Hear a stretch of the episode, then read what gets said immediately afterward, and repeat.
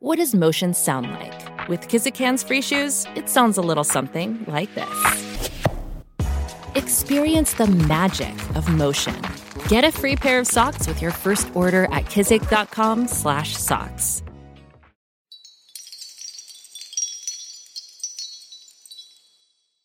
Howdy, folks. Dominic here.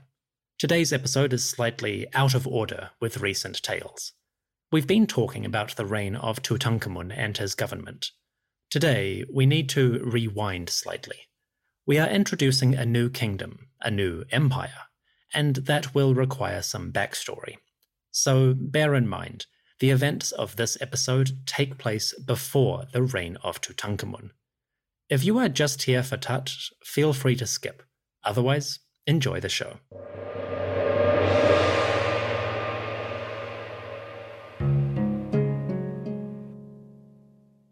Around 1355 BCE, a man in Lebanon put pen to tablet. He composed a letter to the Pharaoh of Egypt. In this letter, the man, a ruler, warned the Pharaoh of new threats rising in the north. Trouble had come to Syria, and a powerful kingdom was threatening war. Quote, Rebadi of Byblos speaks to his lord, the king of the lands, the king of Egypt. I fall at the feet of my Lord, my sun god, seven times and seven times. May the king, my Lord, know that the city of Byblos, your servant, has been at peace since ancient times. But may the king, my Lord, be alerted. The king of Hatti has taken all the lands, all the tribute bearers of the king of the land of Mitanni, the king of the land of Naharin, the land of great kings. Rabadi, ruler of Byblos, wrote to the pharaoh Akhenaten. He was concerned that trouble had come to Syria, that the king of a land called Hatti had overwhelmed a major empire. Hatti, in modern day Turkey, was a rising kingdom. You might know it better as the land of the Hittites.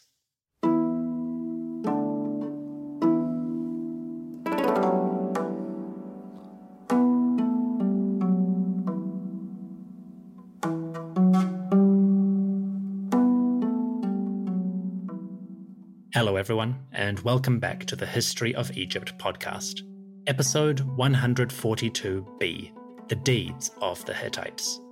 Today, we take a trip beyond the borders of Egypt and its empire.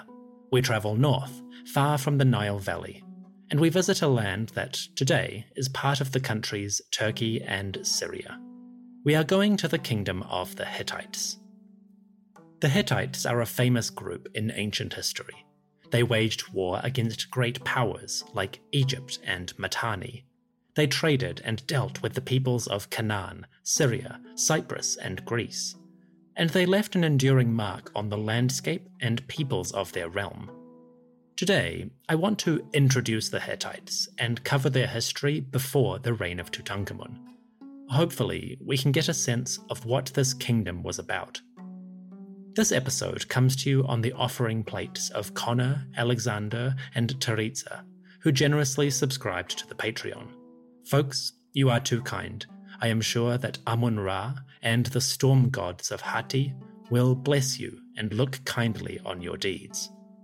To everyone listening, thank you for joining me. Let's go to a foreign land.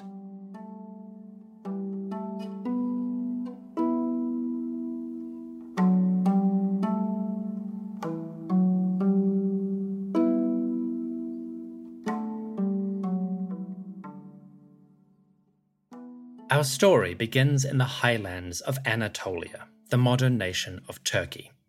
Anatolia is a peninsula that stretches westward and juts into the Aegean Sea. It is a mountainous region. The land is steep and hilly, difficult to traverse quickly. In summer, it is hot, in winter, terribly cold. The mountain peaks form high ranges that run from west to east. In between, river valleys and plateaux offer space for farming and settlements. In antiquity, this area was thick with forests, which was great for fuel and offered much to the early settlers. People have lived in Anatolia for thousands of years. You have probably heard of Çatalhöyük or Göbekli Tepe, the settlements where Neolithic humans built some of the earliest towns. Çatalhöyük and Göbekli Tepe are not Hittite settlements, they are much older, but they convey the basic point. Humans have lived here for a long time indeed. As I mentioned, Anatolia is mountainous. There are two great ranges running from east to west. These hills divide the landscape and make it difficult to move or settle in certain directions. As a result, the communities that lived in Anatolia tended to be isolated. They communicated, but formed their own centers. Over time, the peoples of this region developed a huge variety of languages and traditions.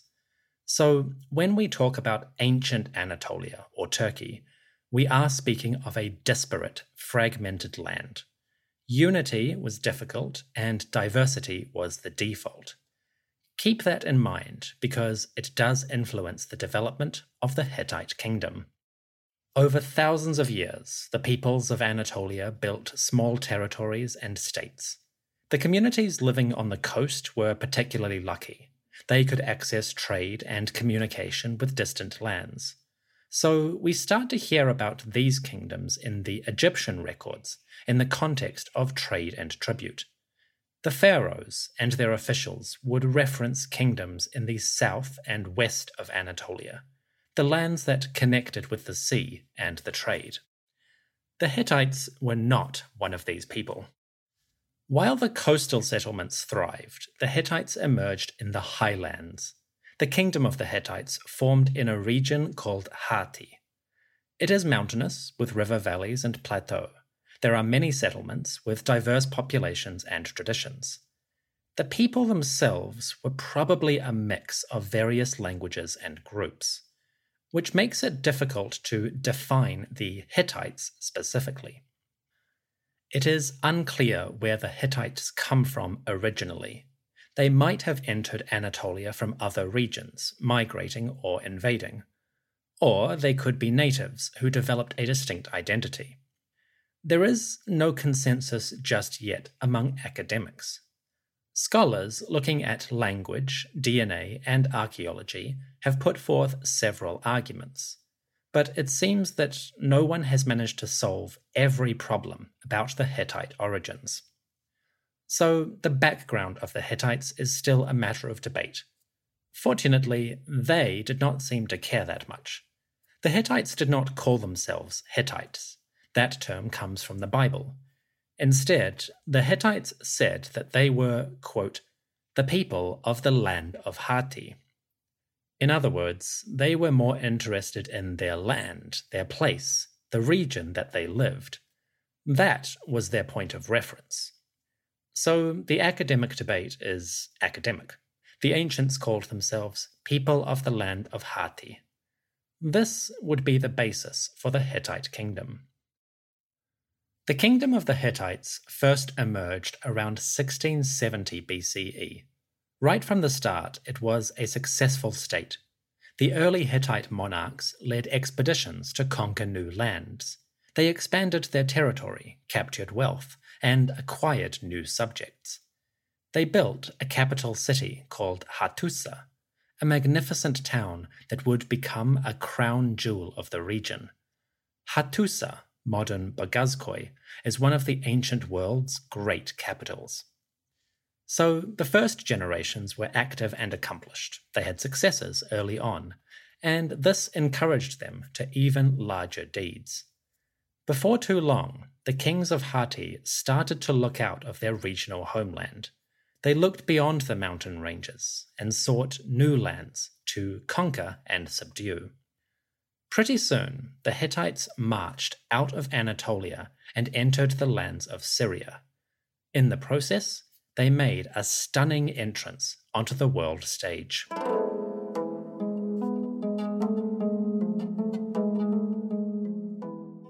The Kingdom of Hatti emerged around 1670 BCE. Just 80 years later, a king of Hatti would do something spectacular. In 1595 BCE, a ruler named Mursili led an army out of central Anatolia. He left the highlands and headed south and east. He went into lands that today are part of Syria and Iraq. Mursili invaded this region, leading his troops further south. Eventually, the Hittite army came to the walls of Babylon. Babylon is a legendary name, the home of Hammurabi and Marduk, the great god. The city of Babylon is one of humanity's oldest and most famous communities. By 1595, Babylon had forged a mighty kingdom, an empire, in the heart of modern Iraq. It was a prestigious and wealthy community, which made it a rather tempting target. In 1595, the king of Hatti, Mursili, marched out of his homeland and came to the city of Babylon. The Hittite warriors did not come in peace. Instead, they attacked Babylon. They plundered the city, overthrowing its rulers and looting its temples. Their work was thorough. Hittite warriors even stole the statue of Marduk, the great god who looked after Babylon. They took Marduk from his sanctuary and carried him back to Hatti. In the process, Mursili and his soldiers took the wealth and dignity of Babylon, and they took its divine protection. Marduk, the great god, was now a prisoner of Hatti. The deeds of Mursili resonate even today. His campaign swept through Syria and Iraq and affected towns that still exist in our modern world. We hear about this campaign in an early Hittite text. It says, quote, When Mursili was king in Hattusa, his sons, brothers, in laws, family members, and troops were all united. He controlled the enemy land with force, and he took away their power. He went to the city Aleppo, and he destroyed it, and took his people and its goods back to Hattusa. Afterwards, Mursili went to Babylon, and he destroyed Babylon. He took the people from Babylon and its goods to Hattusa. End quote. Conquered Babylon, but he did not keep it. Instead, the king and his troops returned to Hatti, satisfied with their loot. This makes sense. Babylon is a long way from Hatti, which makes the attack even more impressive. But it also meant that keeping Babylon, controlling it, was not really feasible. So the warriors of Hatti swept south, plundered Babylon, and then left. However you look at it, it was a stunning move, a bold declaration that this group, these people of Hatti, were a potent force. So the Hittites emerged on the world stage around 1595 BCE. They invaded Syria and even marched south to attack Babylon. Quite the accomplishment for a kingdom less than 100 years old. Sadly, these glory days did not last. After the invasions, the Hittites were quiet. For 200 years, they remained in the north. The kings of Hatti spent generations dealing with rebellions, challenges, and internal affairs. We do not have time to explore these middle centuries, and the history is murky anyway. So let's move on. We have covered the earliest phase of Hittite royal history. Now let's fast forward a bit and meet one of their famous rulers.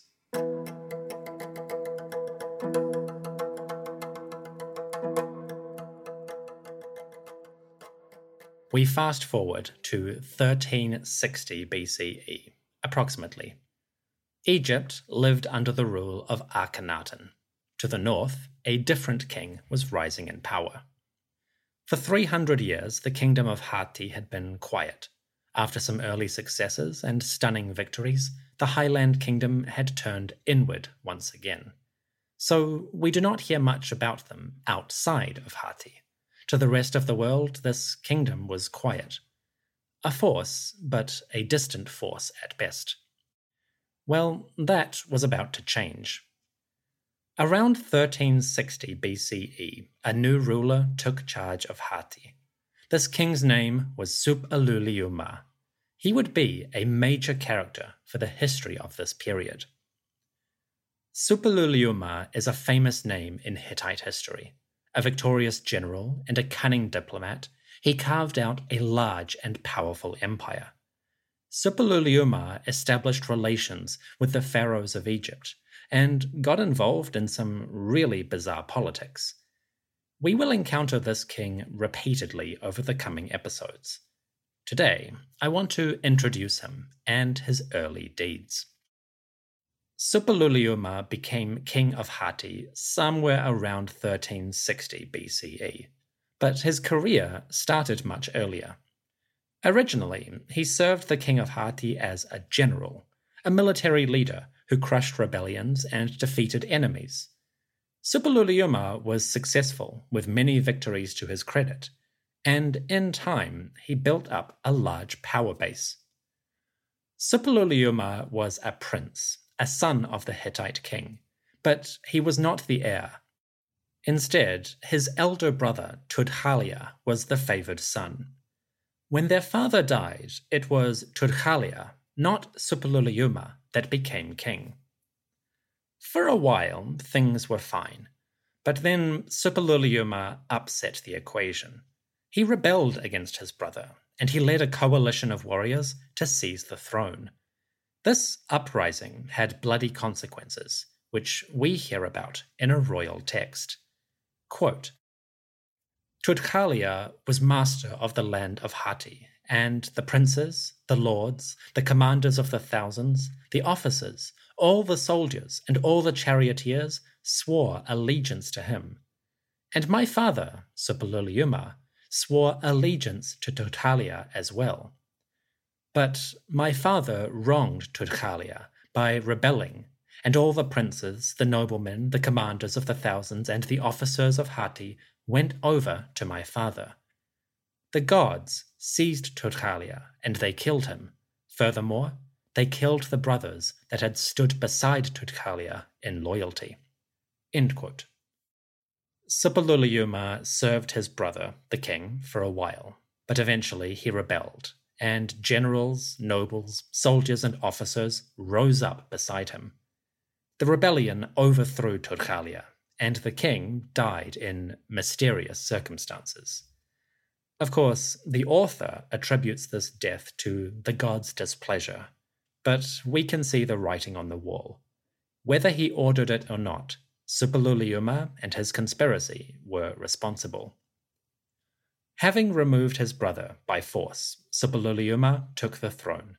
He became king of the land of Hatti, and his power seemed assured. But the fact that he had rebelled and the way his brother died were a stain on his legitimacy. Suppiluliuma was a rebel, a brother killer. That crime could not be forgotten. Having seized power, Suppiluliuma did what he did best. He started a campaign. The king of Hatti led his warriors on expeditions to defeat their enemies. Their target? The wealthy lands of Syria. In Chapter 2, we explore the deeds of Suppiluliuma. The king of Hatti would lead a powerful army on a wave of conquests. Through Syria and Iraq, he would stamp his authority over powerful kingdoms. In the process, Suppiluliuma would upend the old balance of power, and inevitably he would have to deal with the pharaohs of Egypt. That is chapter 2 after the break. See you in a moment. The longest field goal ever attempted is 76 yards. The longest field goal ever missed? Also 76 yards. Why bring this up? Because knowing your limits matters, both when you're kicking a field goal and when you gamble. Betting more than you're comfortable with is like trying a 70 yard field goal, it probably won't go well. So set a limit when you gamble and stick to it. Want more helpful tips like this? Go to keepitfunohio.com for games, quizzes, and lots of ways to keep your gambling from getting out of hand.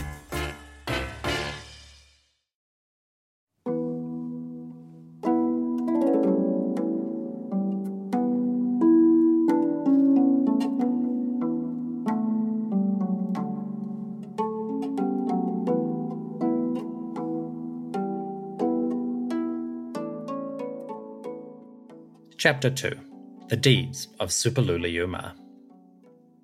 The year was 1355 BCE, approximately. In the northern highlands, the kingdom of Hatti had a new ruler. Suppiluliuma had taken power. Now, he would make his mark on the world beyond his borders. To begin, he would carve up the lands of Syria. In 1355, Syria was a patchwork of kingdoms and cities. Local rulers governed small territories connected by trade routes and diplomacy. These kings fought amongst themselves, but they also traded and interacted in fascinating ways. More importantly, many of these rulers gave obedience to another king, a great king, a ruler to the east who governed an empire and compelled their obedience. In 1355, many kings of Syria served the Mitanni. We have visited Mitanni before, this empire, stretching across Syria and Iraq, covered a huge area. The kings of Mitanni were powerful. They conquered realms, subjugated vassals, and established authority in broad regions. The Mitanni had overwhelmed parts of Syria, and they had even fought with Egypt. The kings of Mitanni and the Egyptian pharaohs had gone head to head on a couple of occasions. So the lords of Mitanni were serious rulers, top tier in the political hierarchy. That is a basic summary, but you get the idea. The Mitanni were powerful, they had influence, and they controlled much of Syria. Well, Suppiluliuma would change all of that. About five years into his reign, give or take, Suppiluliuma left his homeland and invaded Syria he started moving against the empire of Mitanni. Suppiluliuma and his soldiers, the warriors of Hatti, poured into the Syrian highlands. They moved quickly, crossing the great rivers and advancing towards the east. It seems that Suppiluliuma's invasion caught the Mitanni off guard. Either they did not expect this attack, or they were distracted by other problems. Either way, the Hittite army crossed a lot of territory before the Mitanni could react. The king of Mitanni and his charioteers retreated. They moved eastward, trying to escape the Hittite warriors. If there was any fighting, the Mitanni lost. Pretty soon, they were fleeing for their lives. The Hittite army had two main groups the foot soldiers, or infantry, and the chariots. The chariots were the elite force. They belonged to wealthy nobles who wielded spears and bows while charging the enemy. The Hittite chariots were heavy, much heavier than the chariots of other societies. Every war cart held two or even three men who could deal death to the enemies around. Of course, this extra weight made the Hittite chariots slower and a bit more unstable. But it had benefits in force. For the Hittites, the chariot was a powerful, smashing weapon. The Hittite foot soldiers were similar to their contemporaries. They came from the general population, the farmers, the workers, and so forth. In battle, they carried spears or bronze swords, and they swore powerful oaths to serve the king.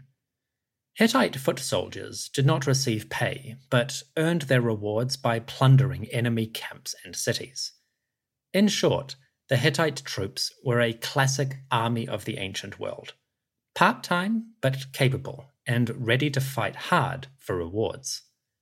This was the army that Suppiluliuma brought to Syria, the troops who attacked the Mitanni. Suppiluliuma's forces moved quickly. The chariots thundered across the plains, and the foot soldiers captured cities. The Hittite attack was fast, so fast that the Mitanni could barely react. It seems that Suppiluliuma and his warriors moved at speed, advancing rapidly to disrupt the enemy. The Mitanni forces melted before the onslaught. The king of Mitanni and his bodyguard could not stop this advance.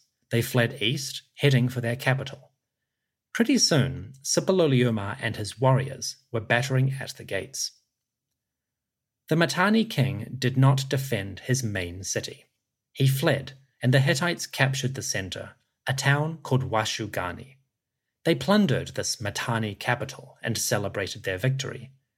Just like that, the power of the Mitanni was broken. The Hittites and their king had overwhelmed an empire.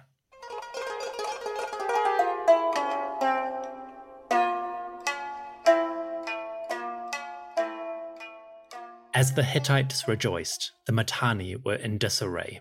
Their king, named Tushratta, had failed in his role. Ideally, Tushratta should repel all enemies and protect his land and people. Clearly, the gods had forsaken this king. As a result, Tushratta's days were numbered. As the Hittites captured his capital city, Tushratta fled east. Along the way, the king of Mitanni found himself isolated and alone. Soon, things took a turn for the worse. Having failed, Tushratta eventually faced a rebellion. His courtiers, led by one of his sons, turned on the king. They assassinated Tushratta and elevated the son to the kingship. In the process, the last great king of the Mitanni fell. Tushratta's reign ended in blood and failure. As a result, the empire he had commanded now faded. The Mitanni's supremacy was ending, the Hittites were rising.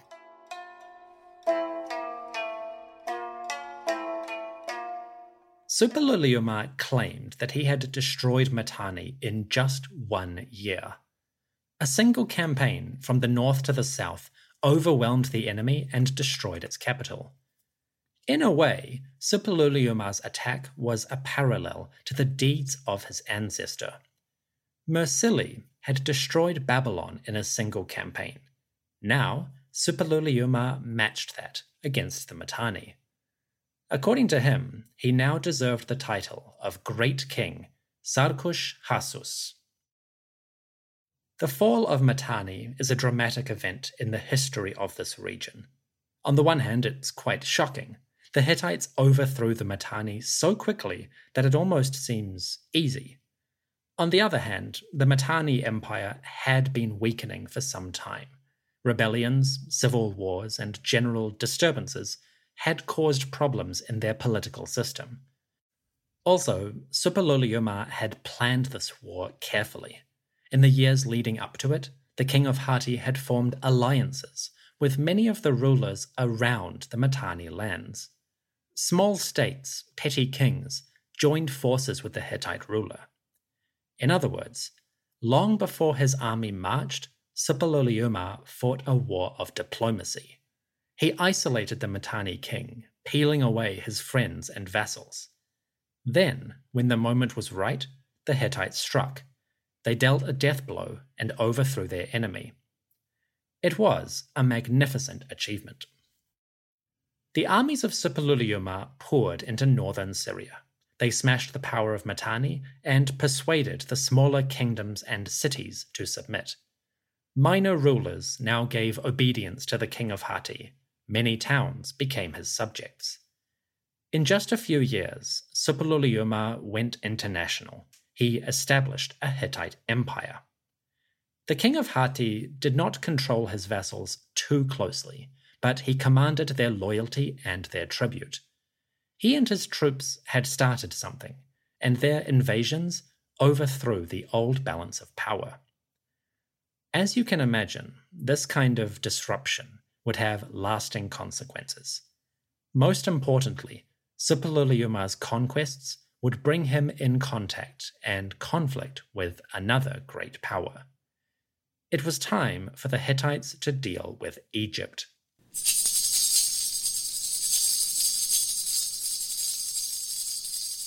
We do not know when exactly the Hittites first met the Egyptians. Our earliest records come from the diplomatic archives, when the king of Hatti and the pharaoh of Egypt corresponded. A letter from the Amarna archive records the communications between Suppiluliuma and Akhenaten. These two rulers spoke to one another via messenger, and in the process, they set the stage for the relationship between two great powers. It got off to a bad start. One of the letters is from Suppiluliuma, addressed to the pharaoh. It is not entirely clear which pharaoh specifically, but in the context, it is probably Akhenaten. The letter is a response to an earlier message, which the pharaoh had sent to the Hittites. We do not have that original letter, just Suppiluliuma's reply.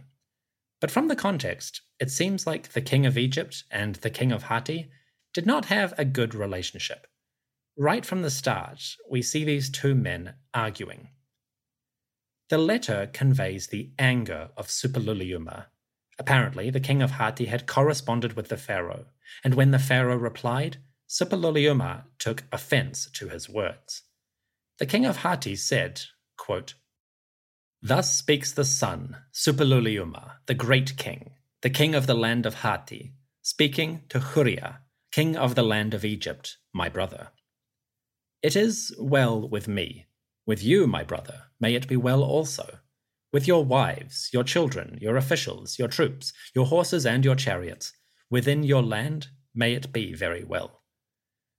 My brother, regarding your tablet that you sent to me, why did you emphasize your name above my name?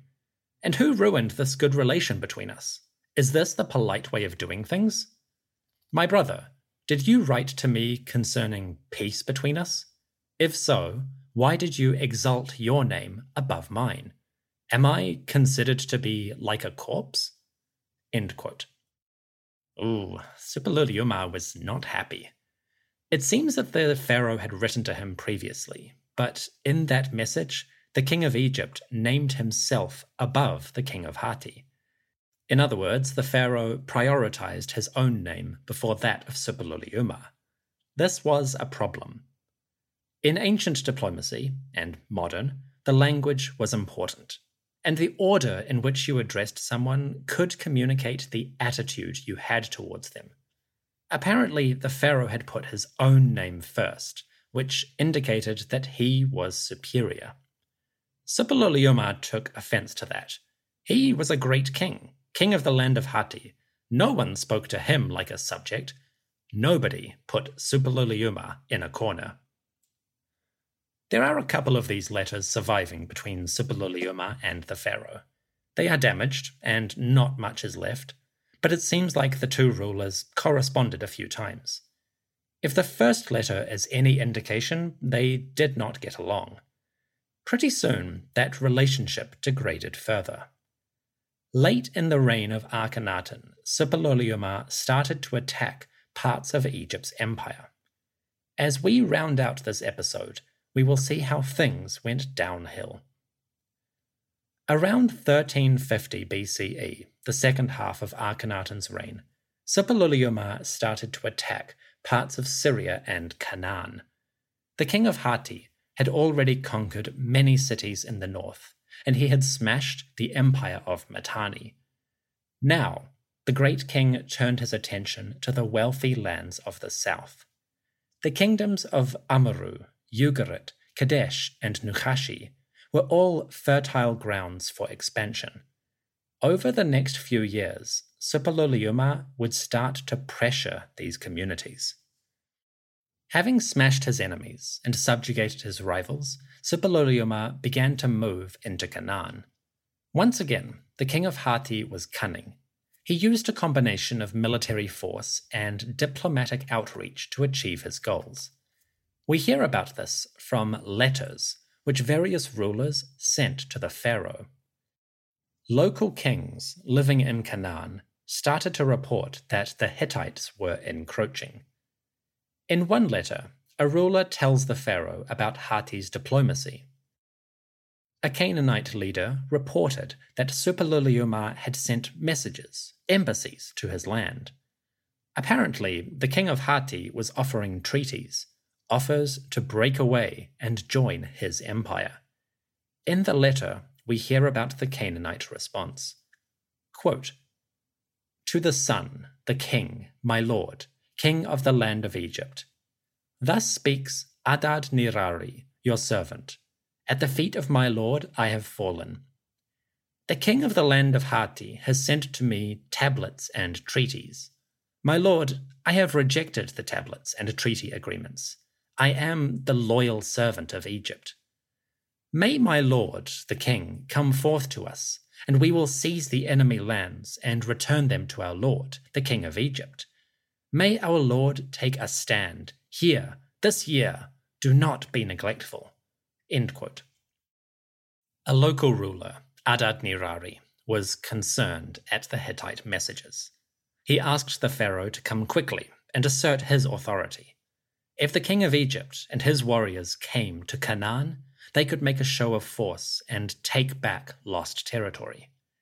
If not, well, the king of Hatti was not likely to stop. Suppiluliuma was following a similar strategy to the one he employed in Syria. He sent out messengers to various rulers with offers of friendship. The king of Hatti wielded diplomacy like a sword. Where possible, he would separate vassals from their lord. He would isolate parts of Canaan so that he could subjugate them. This plan was risky but worth it. If he could pry away a couple of kingdoms, Suppiluliuma would be in a strong position. In the later years of Akhenaten, Suppiluliuma began to encroach on the borders of the Egyptian empire. He sent out diplomats and possibly soldiers to encourage some communities to break away and join him. We do not know exactly how the Egyptians responded, but there is some evidence to suggest that Akhenaten did plan to attack. A few letters from local rulers suggest that the Egyptians were planning a new campaign. The rulers mention stockpiling, gathering supplies, in anticipation of the pharaoh coming. It seems that this attack never happened, chances are Akhenaten died before he could lead it. In other words, the Egyptians were preparing a counteroffensive, but at the very worst moment, their ruler passed away. So Suppiluliuma began to encroach on the borders of Egypt's empire, and to his good fortune, his advance coincided with a period of disruption. In other words, the king of Hatti began his expansions at exactly the right moment. As Akhenaten's health, maybe his mind, and eventually his reign failed, the king of Hatti was expanding and getting stronger. By the end of Akhenaten's reign, Suppiluliuma was in a powerful position. The problem of facing Suppiluliuma would fall to the next generation.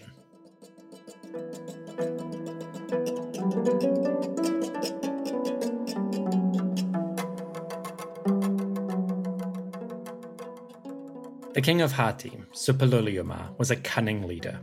Skilled in diplomacy, strategy, and war, he was an effective commander and ruler. The great king of Hatti was expanding his influence rapidly, and some of his movements were encroaching on Egyptian territory. Soon, he would become a major problem.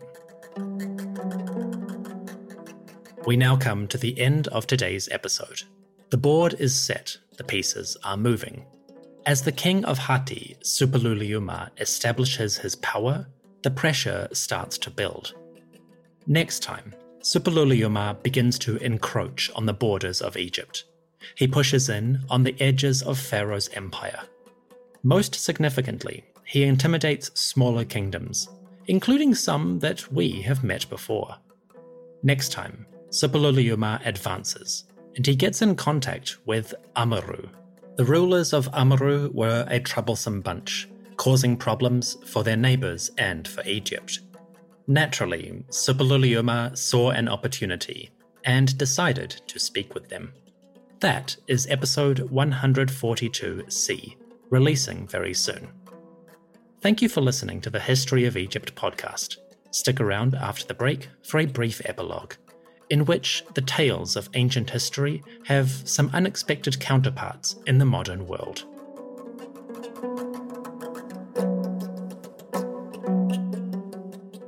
The History of Egypt podcast is supported by you, the listeners, and by my patrons. Special thanks must go to my priest level supporters on patreon.com. Linda, Terry, TJ, and Jason have made offerings to the podcast that are far beyond my wildest dreams. Folks, thank you kindly. Your support keeps me fed, and helps me prepare for our campaign against the Hittites. To everyone who has joined patreon.com, thank you very much. And to you who is listening, thank you for joining me.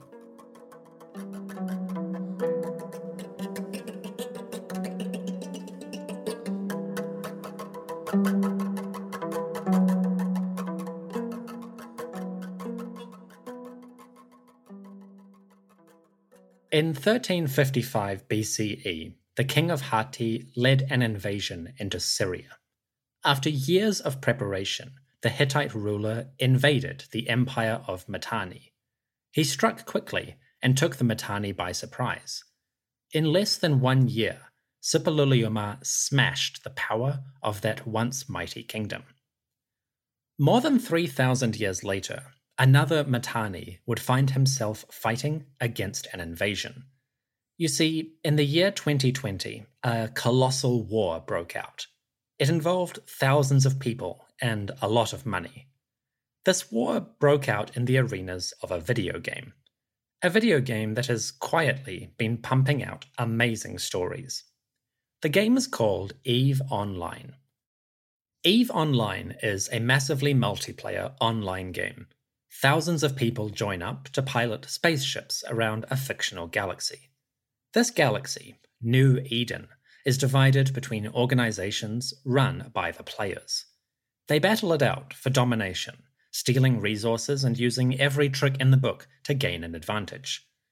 At a basic level, the game is a massive, complex society operating by its own rules, and featuring some amazing events.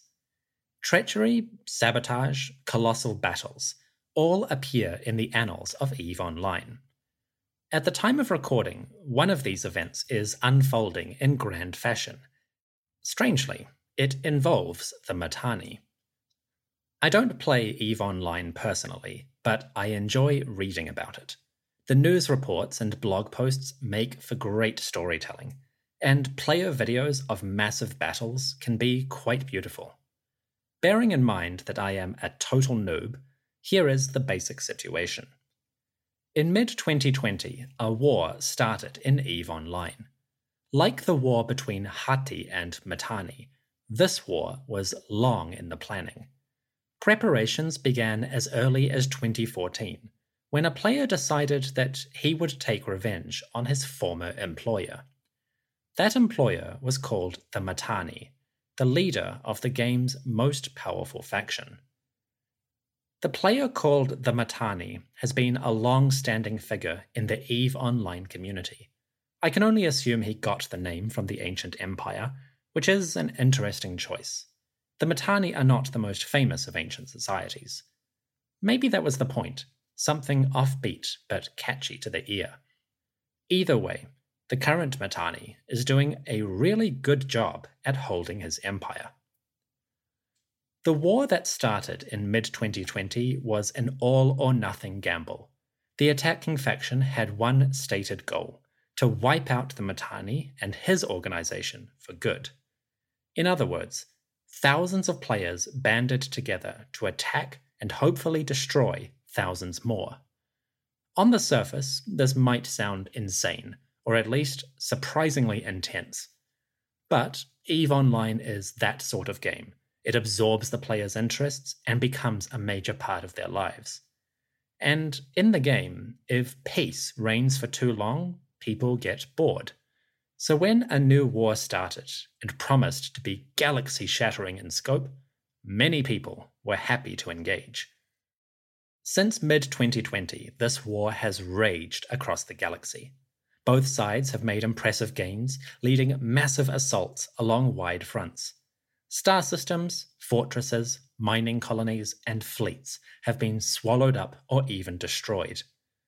In early October, the war reached a peak when almost 9,000 players gathered together on a single battlefield. That was the largest fight in the game's history up to that point. It lasted for 14 hours, and in that time, more than 3,700 spaceships owned by the players were destroyed. This had a combined real world value of almost 25,000 US dollars. So things were crazy. At the end of 2020 and early 2021, another battle broke out. This one took place in a couple of phases, and it shattered the early record for player numbers. This time, over 13,000 people tried to participate. The fight was so large that it broke the game's server, which caused a deadlock, and at the time of recording, this battle is only just being resolved. For those who are curious, it seems like the Mittani lost this particular battle, or rather, his faction did. I don't know if he was participating. Now, the war drags on. None of this has anything to do with ancient history, really, but it's fun and it's a cute example of how ancient stories can inspire new ones. How people making their own societies online can sometimes replicate events of the past. In this situation, it seems like the Hittites, attacking the Mittani, are having a lot more trouble than Suppiluliuma did. But who knows what the future holds? Will the Mittani fall a second time? We will see.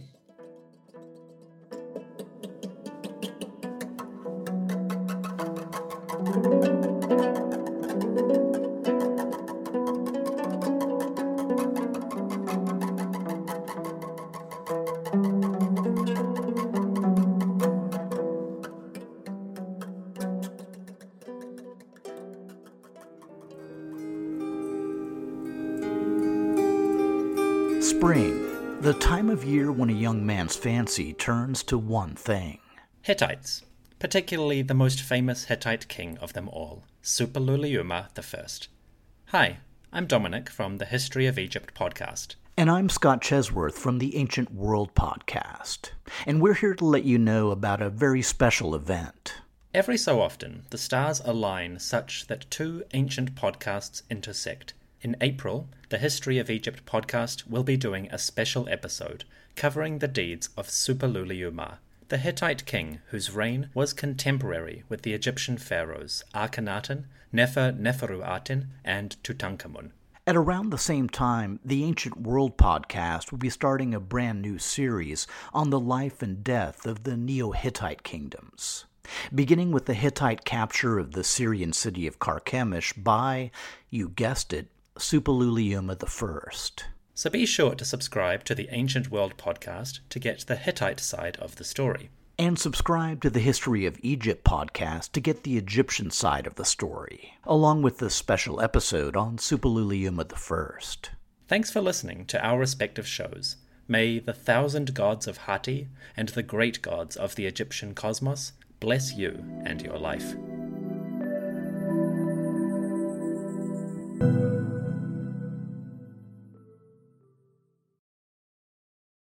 As a long-time foreign correspondent, I've worked in lots of places, but nowhere as important to the world as China. I'm Jane Perlez, former Beijing bureau chief for the New York Times. Join me on my new podcast, Face Off US versus China, where I'll take you behind the scenes in the tumultuous US China relationship. Find Face Off wherever you get your podcasts.